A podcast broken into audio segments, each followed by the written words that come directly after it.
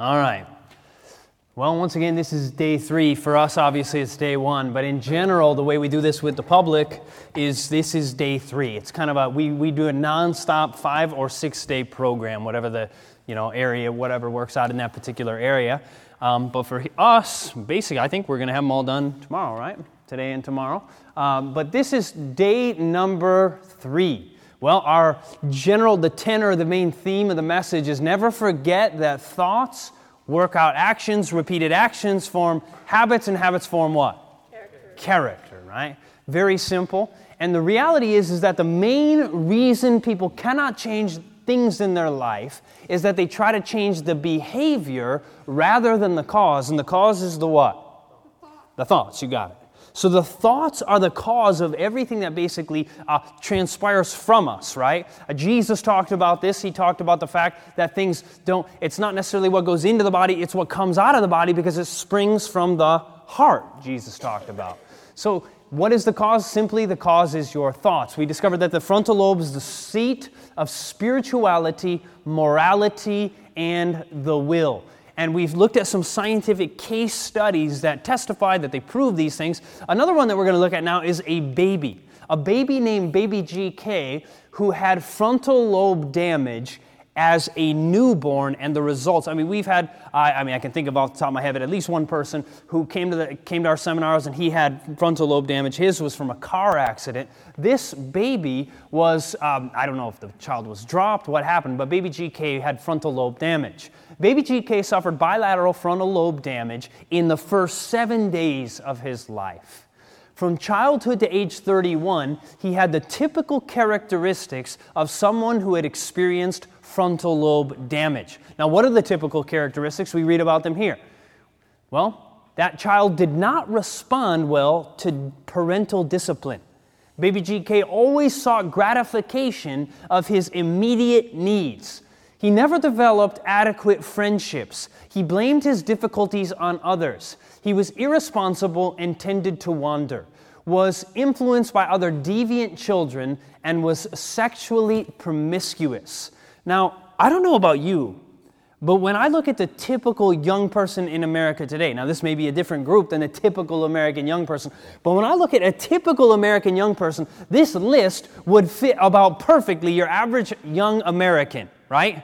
Not just, you know, a child in the seven, first seven days of life that has bilateral frontal lobe damage. The reality is, is young people are walking around with impaired frontal lobes, much of it from their upbringing and from the things around them in life, eh, whether it's the things they're taking into their bodies through what they're eating, like I did, just eating junk food continually, whether what they're watching on television, several different things, music, whatever it may be. But this is the typical picture of a young person today, which means they have impaired frontal lobes. We see it here that the effects of a compromised frontal lobe are the impairment of moral principle, social impairment or loss of love for family, lack of foresight, abstract reasoning is impaired, mathematical understanding is dimin- diminished, you have a loss of empathy and a lack of restraint. Now, these are some of the effects of having a compromised frontal lobe. And the reality is, the purpose, as Christians, we want to have as strong as possible frontal lobes. We can actually, now I talked about the fact that anyone under the age of 25, your frontal lobe is still developing. Up until about maybe age 25 to 30, your frontal lobe is still developing. There is good news, once again, I got to be very clear. There is good no- news for those of us who are older than that, who our frontal lobes may not be growing. And I'm to talk more about that on how brain plasticity, that the brain can actually change at any area in life for the better if you are willing to make the effort of strengthening your brain. You don't have to give up just because you're over 25 and you didn't live the best you know, below that age. But nevertheless, these are some of the effects of a compromised frontal lobe. We've talked about several different things. We, we asked the question, you know, uh, what do we do with traps? We talked about some quick, simple things. We talked about walking. This is by way of review. We talked about deep breathing, how important it is to get adequate amounts of oxygen to the organs of the body, especially to the brain. Very, very important. We talked about the importance of drinking water, adequate amounts of water. Does anybody remember how much water we're supposed to drink a day? Half your body weight in ounces. Once again, like Fadia said, would it make sense for a four year old child, you know, who's this big, I don't know how big they are, that big, to, to drink the same amount as a 300 pound man? Each of them need their eight glasses of water, right? I mean, that doesn't make any sense. It doesn't make any sense at all. And so, obviously, it should be more in line with how big your body is, and you know, half your body weight in ounces. So, if you weigh if you weigh 300, you drink 150. If you weigh 100 pounds, you're kind of a little lady. You drink? 50 ounces. Very simple, right? So then also the most important thing out of these things is to claim Bible promises, but not just claim them like a magic trick, but actually to not like abracadabra, but rather to claim them and then speak to God, talk with God in prayer, engaging the frontal lobe. In that process, when you are praying with God as to a friend, you are actually engaging your frontal lobe and strengthening your frontal lobe. Amazing scientific things are being discovered through these very things. I'm going to share more with you uh, as we go on with these meetings. Now, we talked about having a goal list 10 things, at least 10 things you want to do, some short term, some long term. And make sure to do that. It's a very important thing. I would really encourage you, just for when times get difficult, you at least you're getting your mind off the immediate uh, gratification and you're looking to delayed gratification. Now, this is just part of our character that God wants to give us. That's right. Okay, whoops, I'm sorry, little lady. It's Fadia's turn. She's going to come forward now. I just kind of killed it, so.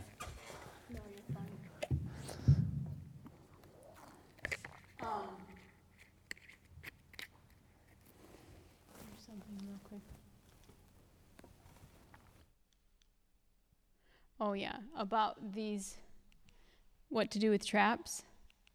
I just wanted to ask how many have already been trying some of them? Yeah? Cool. Oh, I know we went for a walk after lunch, so that was nice. But it's always nice to hear if somebody's been trying to implement something right away, even though it's the first day. So, anyway, yeah, we'll go on. Um, like Chad said, the goal list, when you're feeling the craving coming on, you should have that list available so you can go to it. Uh, you know, like let's say you're wanting to, you're just tempted by something, have that list out, go and, you know, like he said, clean the kitchen sink, clean your closet, start writing that chapter in the book that you've been wanting to write. Whatever it is you have to do, get up and start doing the thing on the list because then you occupy your time better. Um, all right, back to the frontal lobe killers. We talked about that drugs, lack of use, certain kinds of music, head injuries, all of that cause and lack of nutrition. We're going to go into a little bit of um, the drugs that cause damage. So, legal drugs that cause damage alcohol, okay, we're familiar with that, caffeine, and nicotine. And you realize these are all legal drugs that cause this thing, um, this frontal lobe damage alcohol, we don't realize it. I don't know what it is here, but in Illinois, where we used to live, we're in South Dakota now, but in Illinois, the blood alcohol level that you can have and still drive is 0.08. Is it here as well? Okay. So, okay, so 0.08 is is the amount if you get caught anything above that, you know, you're in trouble. But the thing is is you don't realize that even that amount um, is enough to alter your ability to make decisions. Okay? And people don't realize that. We just go by some state standard and think that that's good enough, but it's not.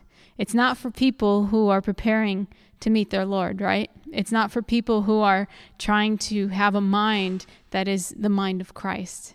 And so let's say you're trying to maneuver through this intersection and you think, oh, I can handle it, I can do it, I can make that light, and you don't, you know, and then you cause trouble for somebody.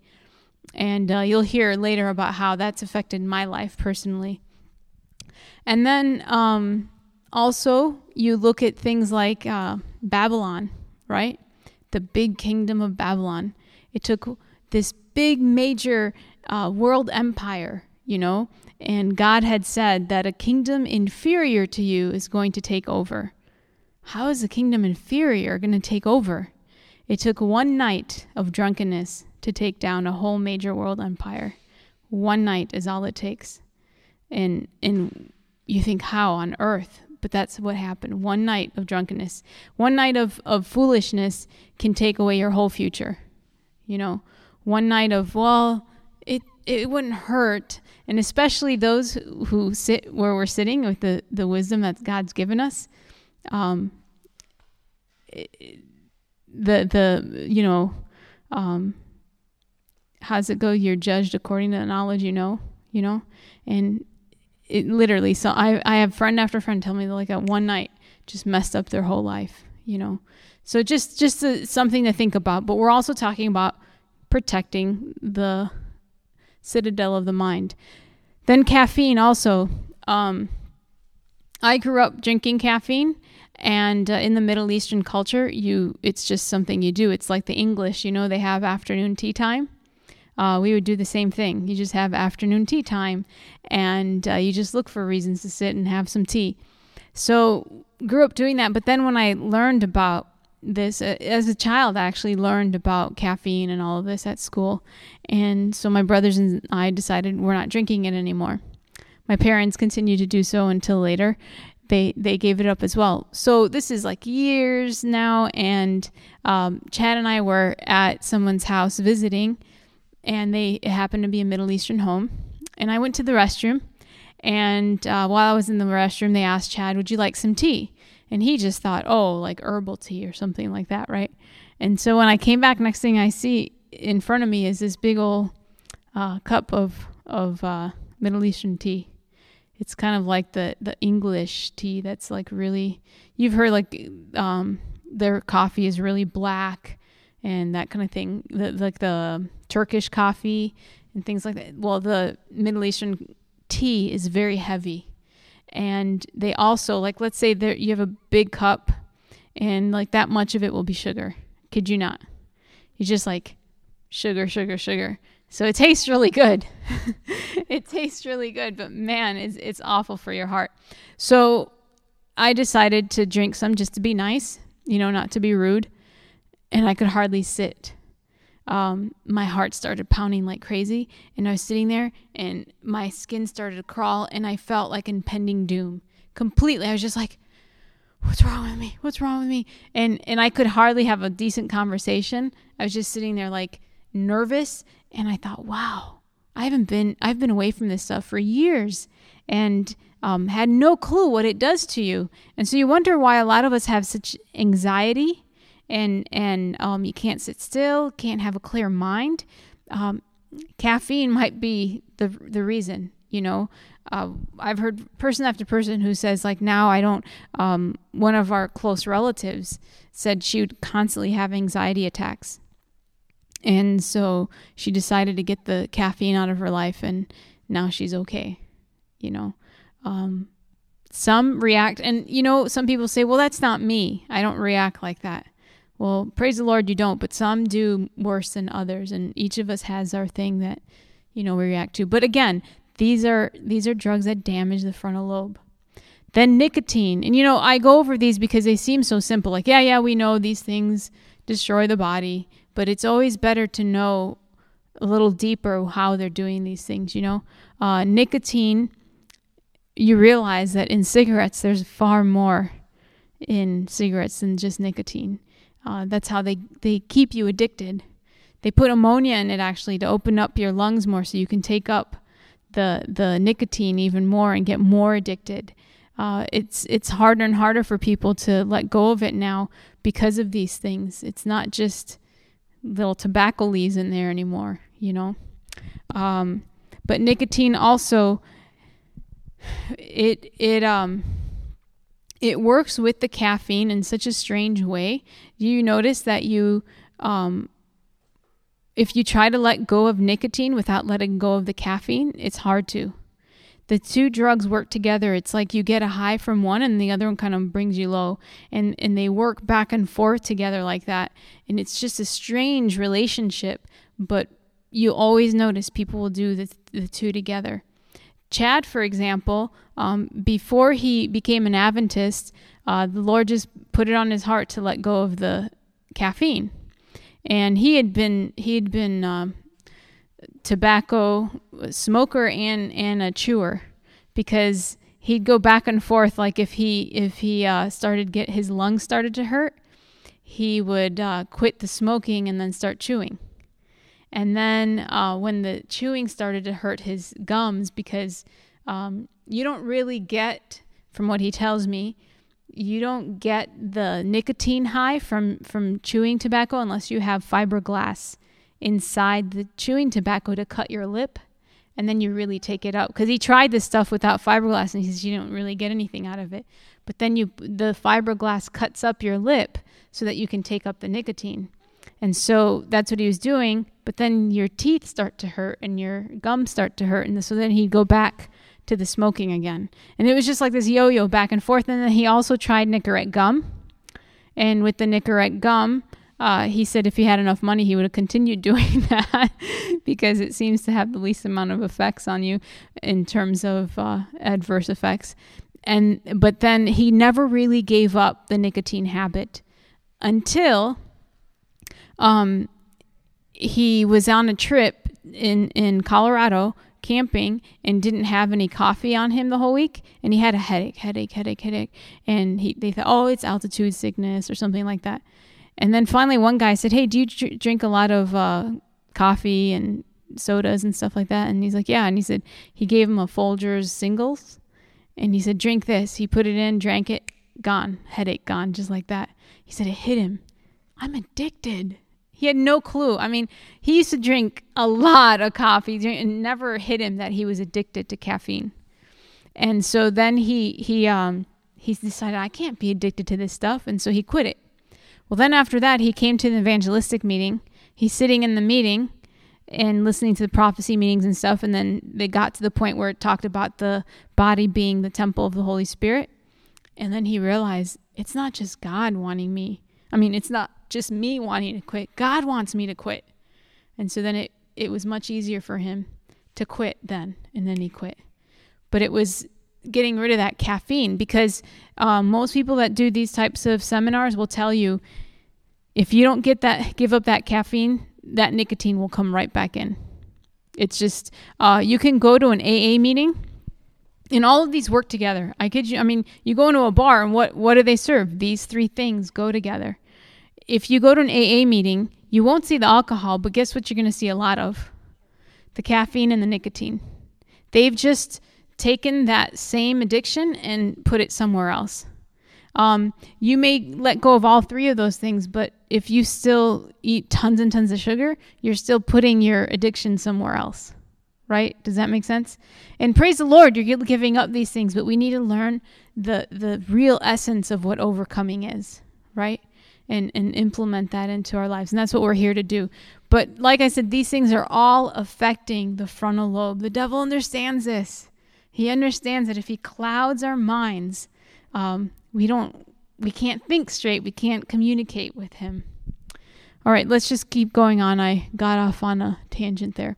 All right, I'm going to go over this, and this is not to tell people get off these drugs now or, you know, you're done for. You know, I don't want anyone leaving here telling people Fadia said to get off this, that, and the other. This is just an FYI to realize that there's there's other drugs that are legal that could be um, damaging to the frontal lobe.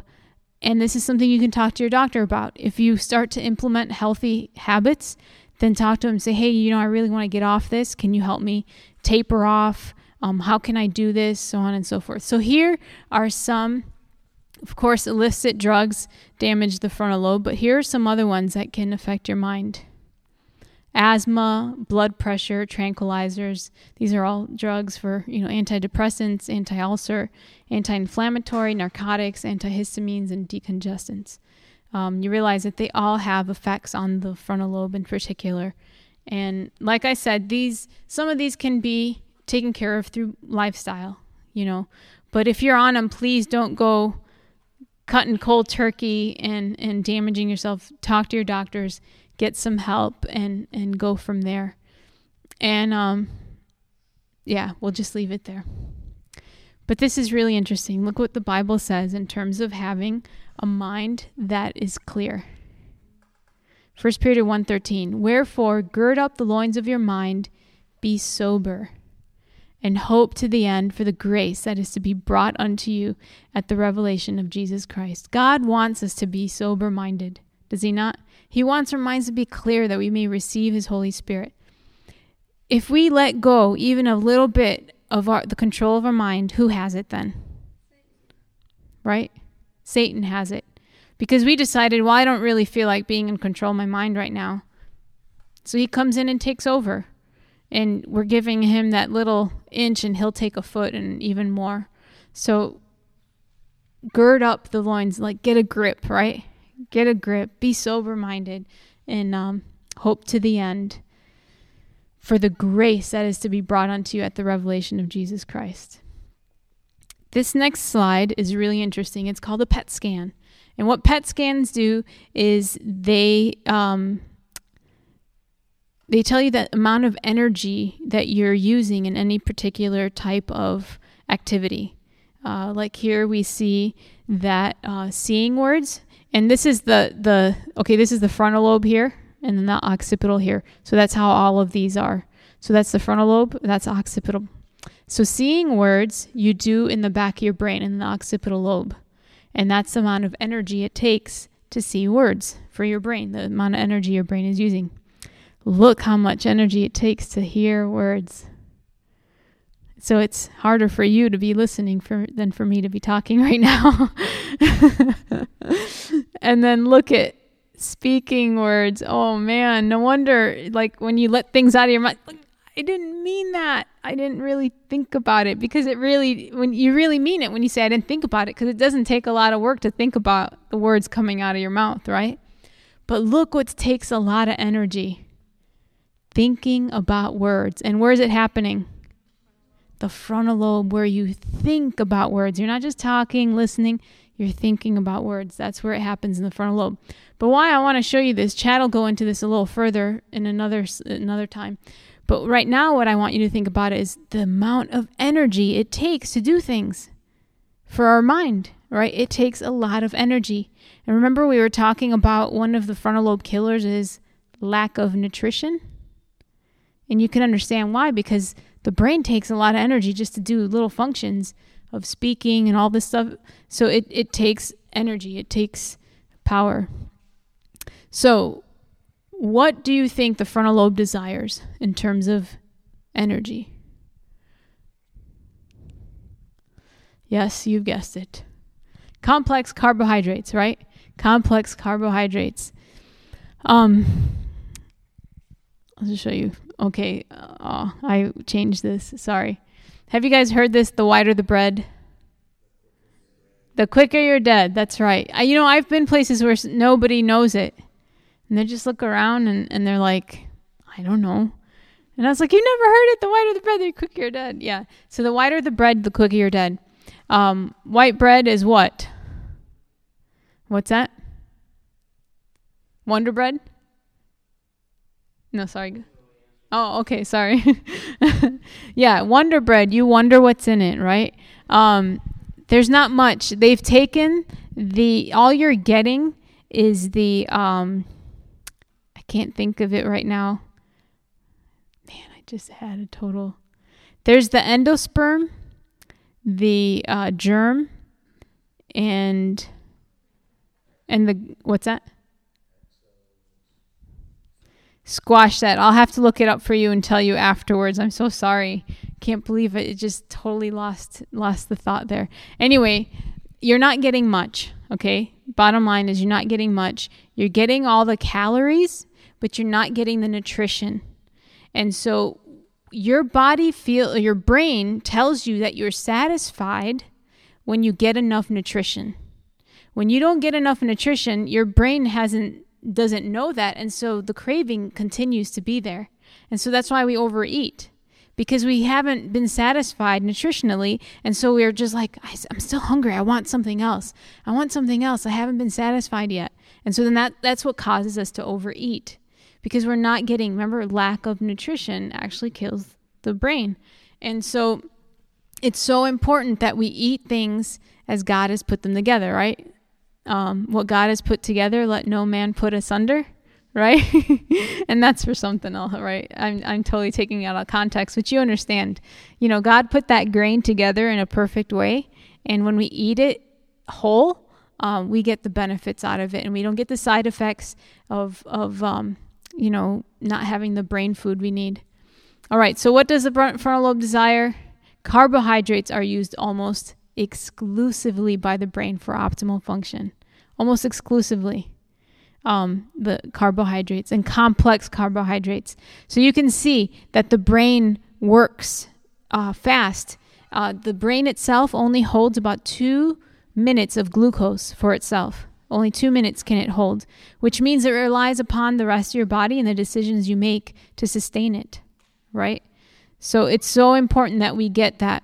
So then the next day, for day number three, you're supposed to add whole grains to your diet. Remember, the first day was what?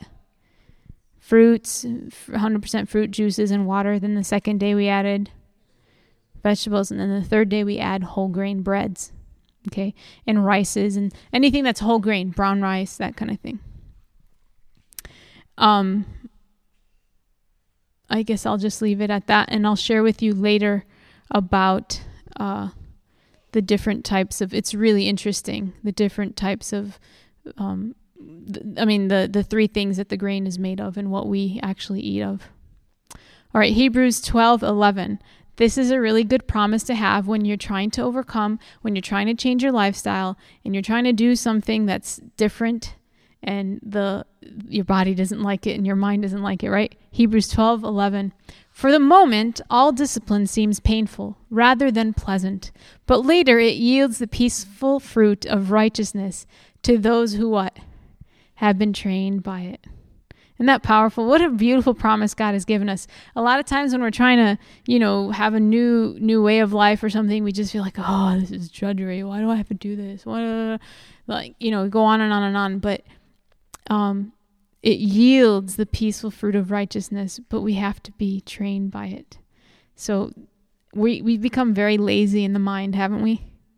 You know, I don't feel like doing that. It takes too much work to think, so on and so forth. Chad always asks if we're in a group of young people in a large group, he'll say, um, if you're talking to a young person and you ask them, what do you think about this? What is usually the, the answer they give you? I don't know. That's usually, I don't know, because they're really not thinking. Um, if you're bombarded so much with so much stimulation, your mind doesn't really think a lot because it takes work, doesn't it? It takes energy to think, and we've just become lazy in our minds.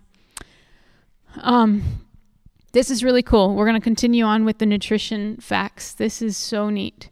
Uh, you know, Time Magazine sometimes puts out specials that um, on on any particular subject, and we saw this one on your brain, a user's guide. Take blueberries. According to Jim Joseph, a neuroscientist with the U.S. Department of Agriculture in Boston, blueberries zap free radicals. Those are highly reactive atoms that can damage tissue, reverse aging, enhance cognition, and this is the kicker cause new neurons to grow if you're a rat. Okay, so blueberries cause new neurons to grow. We continue. In one animal study, Joseph developed a series of motor skills tests that he and his associates called the Rat Olympics. Rats had to walk balance beams and stay upright during a log rolling task. Those that had been raised on blueberry rat chow did better than those that hadn't, leading Joseph to conclude. Oops, sorry leading Joseph to conclude that blueberries were actually able to reverse motor deficits in these aging animals. Isn't that neat? More remarkably than mice, well, more remarkably, when mice that had been genetically altered to express Alzheimer's were put on the blueberry diet, they did not experience memory loss. Joseph's work has shown some similar benefits from walnuts, which contain alpha linolenic acid, an essential omega 3 fatty acid. Isn't that cool? Blueberries. How many of us like blueberries? How many of us like them more now? it's so good to uh, learn about your food because when you're eating it, it actually makes you feel better about what you're eating and it excites you to eat it. And so it's even more beneficial to you um, based on the placebo effect, I guess, huh? that it just excites you. Like you know it's good for you, and so it makes you feel better, and it is better for you. But isn't that neat? It they were given the Alzheimer. That means the ones that weren't eating the blueberry rat chow uh, were getting memory loss, and these that had the blueberry rat chow did not get the memory loss. And then also about the um, alpha alpha linolenic acid and then the omega 3 fatty acid is really good for the brain also you know you hear that, you know, if you're depressed and stuff, you should take omega 3 fatty acids. This is why. Think about, okay, just this wire right here, okay, this cable. What's inside it? Other cables, right? And um, this one's a little different, but let's say it's electrical, just like the lights. And inside it is running electricity. And as the current is going through, uh, this black cable is actually insulating it. It's helping the the the um, impulse go through without running all over the place. Right? The impulse is going through. Well, that's like the omega three fatty acids around your neurons, your brain cells. They help insulate the the myelin sheath actually goes around those and so the synapses as you're going the impulse is going through and it has to go from area to area it's it's better it's a better uh, um, impulse that goes through because it's encased it's um, what's the word i'm looking for it's insulated. Thank you. So it's insulated better. Does that make sense? So best way to think of omega-3 fatty acids they insulate my brain neurons my you know my uh, brain nerve cells so that i can have better impulses which i wasn't right then. All right. So does that make sense? So it'll encourage us to eat better when we understand our foods so walnuts um, flax seeds different kinds of things have omega-3 fatty acids in them it's a little harder to talk about this stuff after lunch, I understand, because some people are looking kind of sleepy. All right. This book, Seven Weeks of Sobriety, was written by a mother who's a doctor, but lost her son to um, alcohol, alcoholism, I should say. And uh, she continued to study it out even after he died. So it's a little sad, but it's interesting the things that she figured out. And here, here's uh, something that she said. A number of studies have shown that rats can be transformed from teetotalers, that's one who abstains from alcohol, into alcoholics by taking the B vitamins out of their diets. Their preference for alcohol gradually disappears as the vitamins are restored. When vitamin levels return to normal, the rats refuse alcohol and drink only water. Isn't that interesting? Does that make sense? So remove the B vitamins, and what do you think you're going to start craving? Alcohol. Put the B vitamins back in. You don't want to crave alcohol, you just want the water. And so it makes sense. Um, people who crave things are deficient. Remember, lack of nutrition. You start craving things. Your brain tells you, you want this, you want that. Have you heard of pica? Pica is a disorder that if you're losing certain, if you're missing certain types of nutrients, you start craving the strangest things. And usually it happens to women that are pregnant. They'll actually do the laundry and want to eat the laundry detergent. They'll just crave it so bad because there's something they smell in there that their body is needing. Or they'll see some bird poop and want to eat the bird poop. you know, like just strange things. But we we laugh at that, but it's a reality in a lot of our lives. Why do we crave stuff? You know, just this overwhelming is because we're lacking nutrition. And and you can see this in the B vitamins. These rats, you know, became alcoholics and they weren't alcoholics based on that. So in her program, this lady, she really increased the B vitamins. And we do the same thing. We ask people, you know, increase your B vitamins during the time that you're trying to overcome. It goes on. No matter what you eat, if you want to maintain a sharp memory, you should strive for a diet that keeps your belly fat down. A study of more than 6,500 people published in the journal Neurology showed that people who were overweight and had a large belly were 2.3 times as likely to develop dementia as those with normal weight and belly size, while those who were obese and had a large belly were 3.6 times as likely to have dementia. So, good thing to to um, encourage us to keep the belly fat down. Okay, this is also. I mean, all of these are very interesting. You'll you'll see why we eat too much and how to get control. Missing out on your Z's not only puts you in a mental fog, it also triggers a constellation of actual metabolic changes that may lead to weight gain. A lack of shut eye harms your waistline because it affects two important hormones that control appetite and satiety Um, leptin and ghrelin, says Christine Knutson, PhD, a research associate specializing in sleep and health at the University of Chicago's Department of Medicine at health.com. This is what it said. This is what they came out with. According to a study published in the Annals of Internal Medicine, people who slept four hours a night for two nights had an 18% decrease in what? Leptin, a hormone that signals that the brain wait, signals the brain that the body has had enough to eat. Okay, so what was the decrease? The the the hormone that tells you you've had enough to eat, right? And a 28% increase in ghrelin, a hormone that triggers hunger, compared with those who got more rest. So do you see what, what's going on here? The because you had a lack of sleep, your hormone leptin decreases, which tells you you're satisfied, but you just keep eating because it's decreased. And then the hormone that um, triggers hunger, oh, I'm hungry, increases when you lose sleep. So we wonder why do we why do we get so uh, you know, craving things. So let's just keep going. The result sleep deprived study volunteers reported a 24% boost in appetite Short sleep can also impair glucose metabolism and over time set the stage for type 2 diabetes, Knutson notes. When we're exhausted, we hunger for just about everything in sight, especially if it's sugary or high in carbs. Isn't that interesting? When you stay up late, do you ever feel like having a salad? No, right? It's usually pizza and ice cream and chips and things like that, right? When you stay up late, you know, Saturday night yeah, people stay up late and they always want sugary, high carb foods. Isn't it interesting? So you realize a lot of cravings come from lack of nutrition and lack of good health habits, right? So if you're not getting enough sleep, start thinking about, you know, why did I feel like eating that? Maybe because you hadn't had enough sleep, right?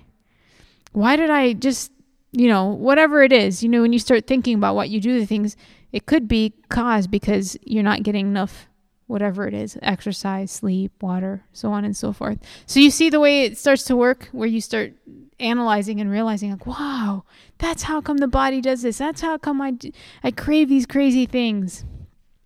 So it's just interesting things.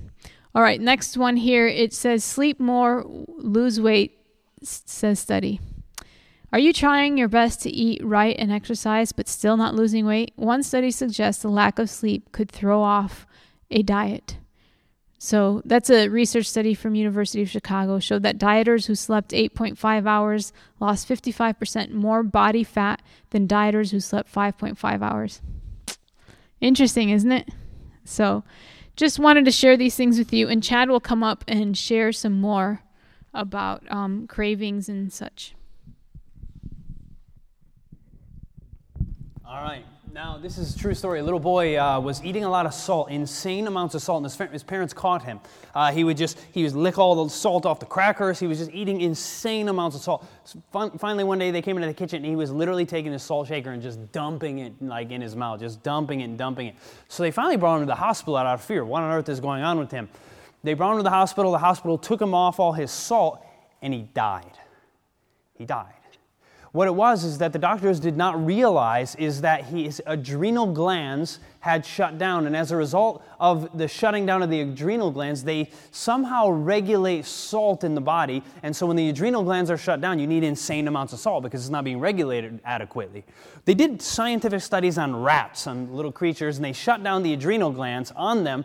And what do you think the rats craved? Salt, right? So they started eating, the rats started eating, like, you know, just intense amount of salt. But then what they did is they added into the, you could have salt or you could have some uh, refined sugar. And so once the rats started eating the refined sugar, the brain's capacity to tell what it was should be craving shut down, and the rats would stop eating the salt once it started eating the refined sugar, and it would die.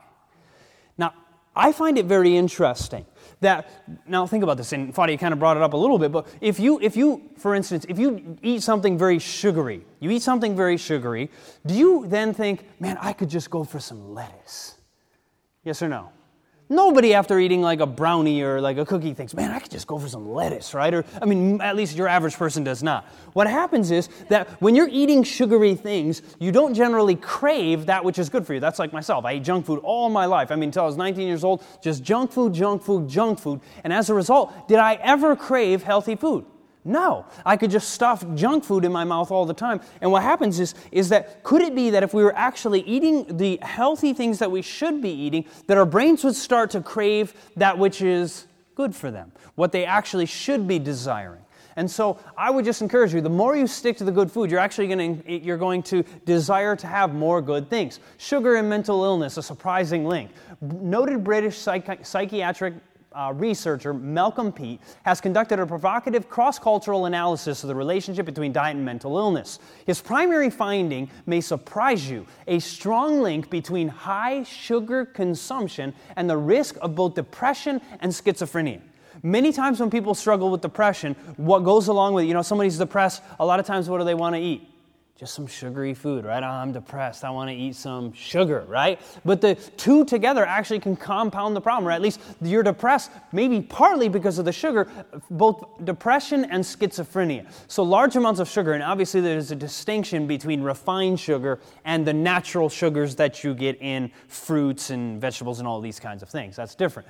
But we're talking about this refined sugar. Now, we're going to talk about some very quick tips for depression. One, exercise. Consider the effects of exercise. Even a moderate physical activity, like a brisk walking three times a week, has been shown, this is awesome, has been shown in two landmark studies to fight depression as effectively as Zoloft. Meaning, going for a walk three times a week is as beneficial as taking the drugs that they prescribe to you. Is that not fascinating? Going for a walk three times a week.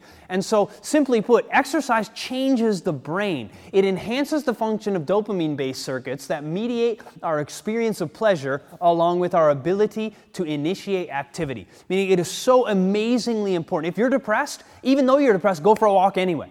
Go get some exercise anyway, even though you don't feel like it, right? It's not about what you feel, it's about what you need. And so you make an effort, a determined effort to just get out and get some exercise. It'll fight it just as much as Zoloft will. Next one omega 3 fatty acid. Neurological function is also critically affected by diet. For example, uh, excuse me, for example, a deficiency of omega 3 fatty acids, key building blocks of our brain tissue, Fadi talked about that, has been strongly linked to depressive illnesses in part because omega 3 fats facilitate the brain's use of feel good neurochemicals such as serotonin and dopamine. Omega 3s also serve as raw material for the body's construction of anti inflammatory hormones, which help calm the cerebral, cerebral inflammation that often characterizes depression. So, get your omega 3, eat your walnuts, uh, get your whole grain breads, your flax seeds, you can grind it up and put it on your cereal or whatever. But doing these things regularly is so good for the brain, especially if you struggle with depression. But either way, it's good for you. Light therapy. This is important. I, I, we might have shared with you. I think we did that. We lived in Iceland, and in Iceland, uh, you don't get sun for you know many months of the winter. At least you get so very little that it's almost ineffective, and it's difficult. But bright light therapy is important. Bright light exposure represents yet another proven strategy for altering brain chemistry. Specialized light receptors in the retina connect to circuits deep in the brain that regulate circadian rhythm. And sunlight, which is over 100 times brighter than typical indoor lighting, is the prime stimulator of the eye's photoreceptors. It triggers a cascade of neuro- neurochemical reactions that help keep the body clock in sync.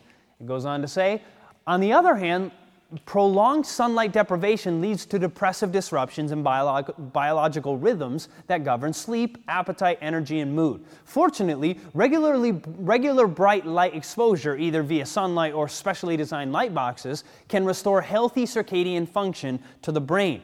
Over a dozen published studies support its efficacy in the treatment of depression. So, some very simple things. It's just getting back to working with our bodies the way God intended our bodies to work. Getting enough exercise, getting the right nutrition, getting out in the sunlight. God made us to be in these situations, but because of our modern world, we've gotten away from it just because of our jobs and various other reasons why we don't spend adequate time with the right nutrition and outdoors and so forth. But it's very important to give these things a try. Now, talking about the brain scans, this is so very important. Uh, we're going to talk more about it as we go on. But the one I want you to notice is that the frontal lobe, one of the key things, I mean, there's several things that light up the frontal lobe, but one key thing is thinking about words. Now, I want you to think about that. God said He's going to write His law in our minds in, in our hearts. He said that He's going to give us the name of the Father in our foreheads, right? And one of the things that that works on our frontal lobe is the thinking about words. So if you think about it, God has given something to us. He has given something to us that will literally physically change your frontal lobe, and that is what do you think? His Word. His Word is specifically designed to transform your brain. Literally, not just kind of in some spiritual, mythological way, but literally, it physically changes who you are and where you're dwelling. Because think about it no, no other book on, on, on earth is like the Bible. Okay, for instance, let's say you're into biology. So you can read, you read your biology 101 textbook. Now, at best from reading that textbook, at best if possible, you might be able to get the knowledge of the people who, or the man who wrote that book, and you can acquire his knowledge. And then you have the higher level class, and then you have your, you know, top classes, and then you read the deepest books on the subject, and at best from those books, you can get the information from the author that wrote that book. But think about it. We have a book by the infinite God, the all knowing, omnipotent, omniscient God who knows everything. And as a result of knowing everything, He's given us a book. So when you're reading His book, guess what book can change your mind more than any other book on the planet? The Word of God. And as you're dwelling on that book, it is changing your brain literally. It's totally transforming you. Now, check this out. This is powerful. Uh, when you're writing, it's kind of hard to see on my screen of the computer. This is actually more orange than black. But this, these areas, these darker areas, which were orange, we'll call them black for now, those are the areas of the brain that are lighting up when you are writing. So you can see some of the frontal lobe is being lit up, uh, some of the uh, sides of your brain uh, toward the occipital there in the back, probably from the writing and seeing what you're doing. But then when you're silently reading, a uh, good amount of the brain is also lit up during silent reading when you read out loud, it's hard to tell, but the, there's a ton. It, it, it's a good workout for the brain to read out loud. It is literally a good workout for the brain, including the frontal lobe, to be reading out loud. When you're solving difficult math problems, for some reason, not very much of the brain is working. I don't know why that is. If you got to solve difficult math problems, you got to do it. But for some reason, it doesn't, doesn't cause a big workout to the brain. I don't know why. But then when you are solving simple math problems quickly, the brain is literally on fire. Not literally, but you know, and it's it's like it's a, for some reason you can actually buy books where they have simple mathematical problems like uh, six minus two, four times three. 12 minus 3, and boom, you, you know, doing those things fast, for some reason, it is a workout for the human brain, from the frontal lobe to the occipital lobe. Everything in between is just firing when you're solving math problems quickly. Now, I'm actually going to show you a picture of what happens in the brain when you are watching television. But I'm not going to show you that now. We're going to show you that on another one of the messages. But now, this is what we're told. The Bible, just as it reads, is to be our guide. And nothing is so calculated to enlarge the mind and strengthen the intellect as the study of the Bible. Do you believe that?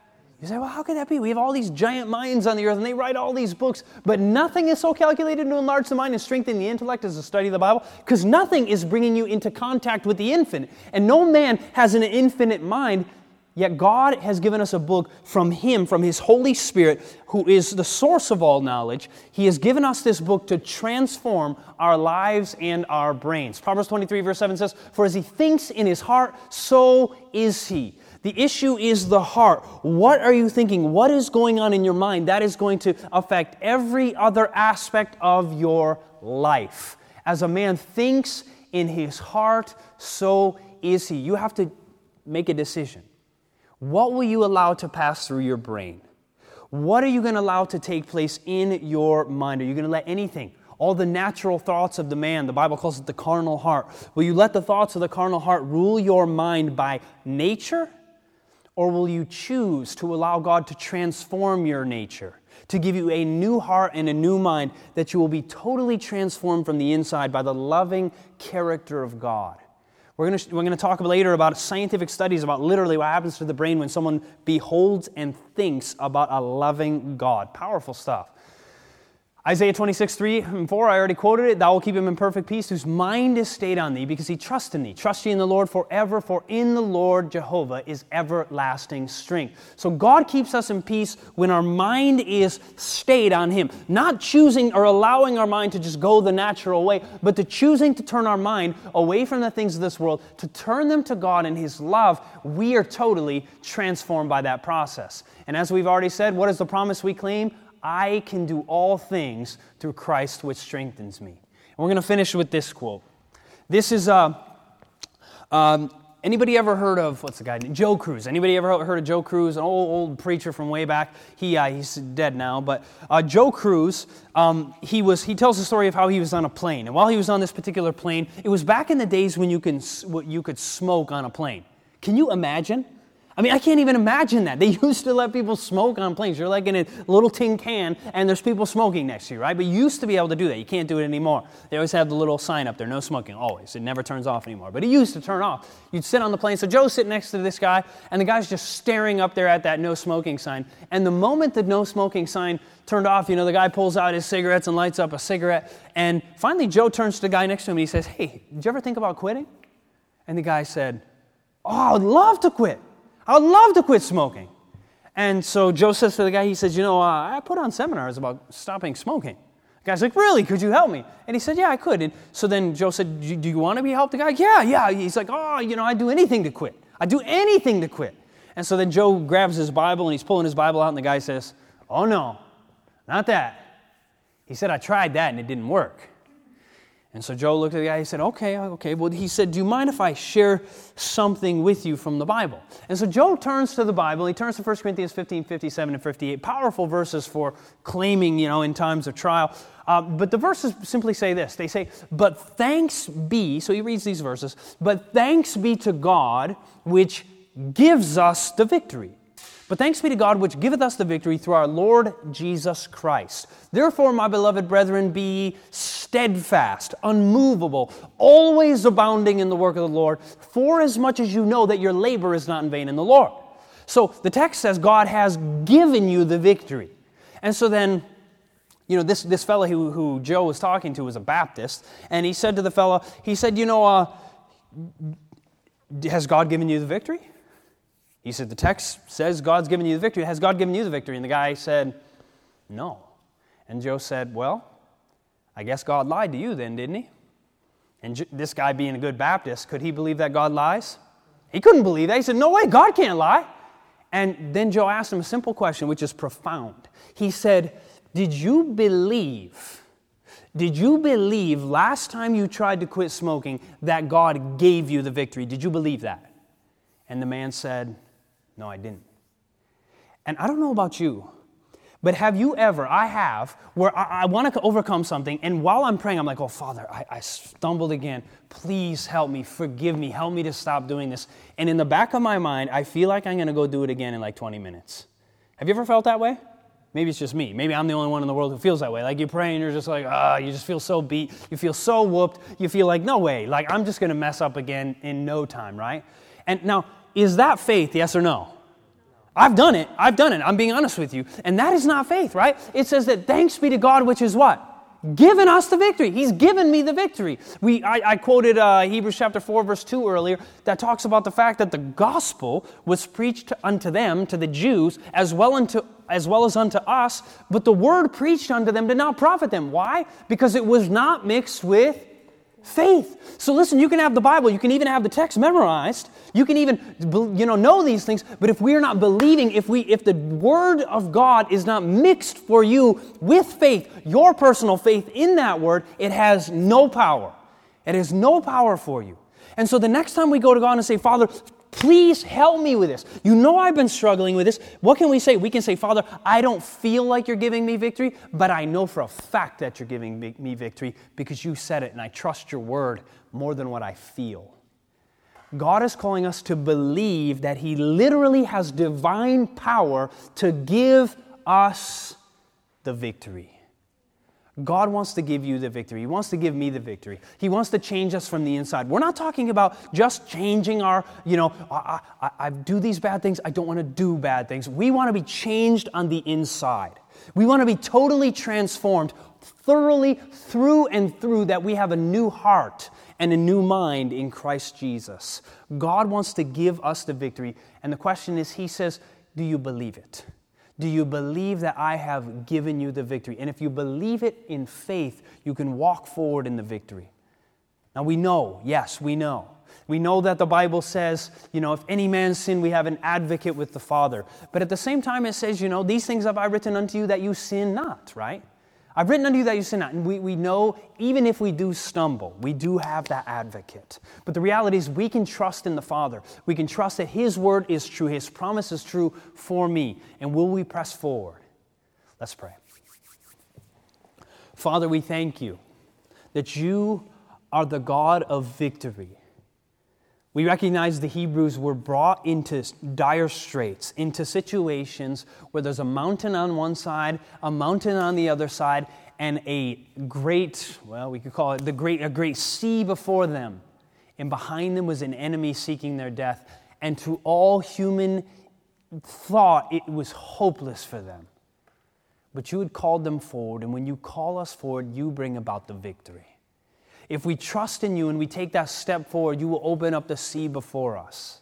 You will break down the barriers, that you will cast mountains in the depth of the sea if we have faith as the grain of a mustard seed, even to say, Father, I believe, but help thou my unbelief. We thank you that you are the one who has given us the victory through our Lord Jesus Christ. But then you say, Be steadfast, stand firm, immovable, always abounding in your work. For as much as we know that our labor is not in vain in the Lord, we have to press forward. And we thank you for the calling you have upon us. May we be victorious. In the name of Jesus, amen.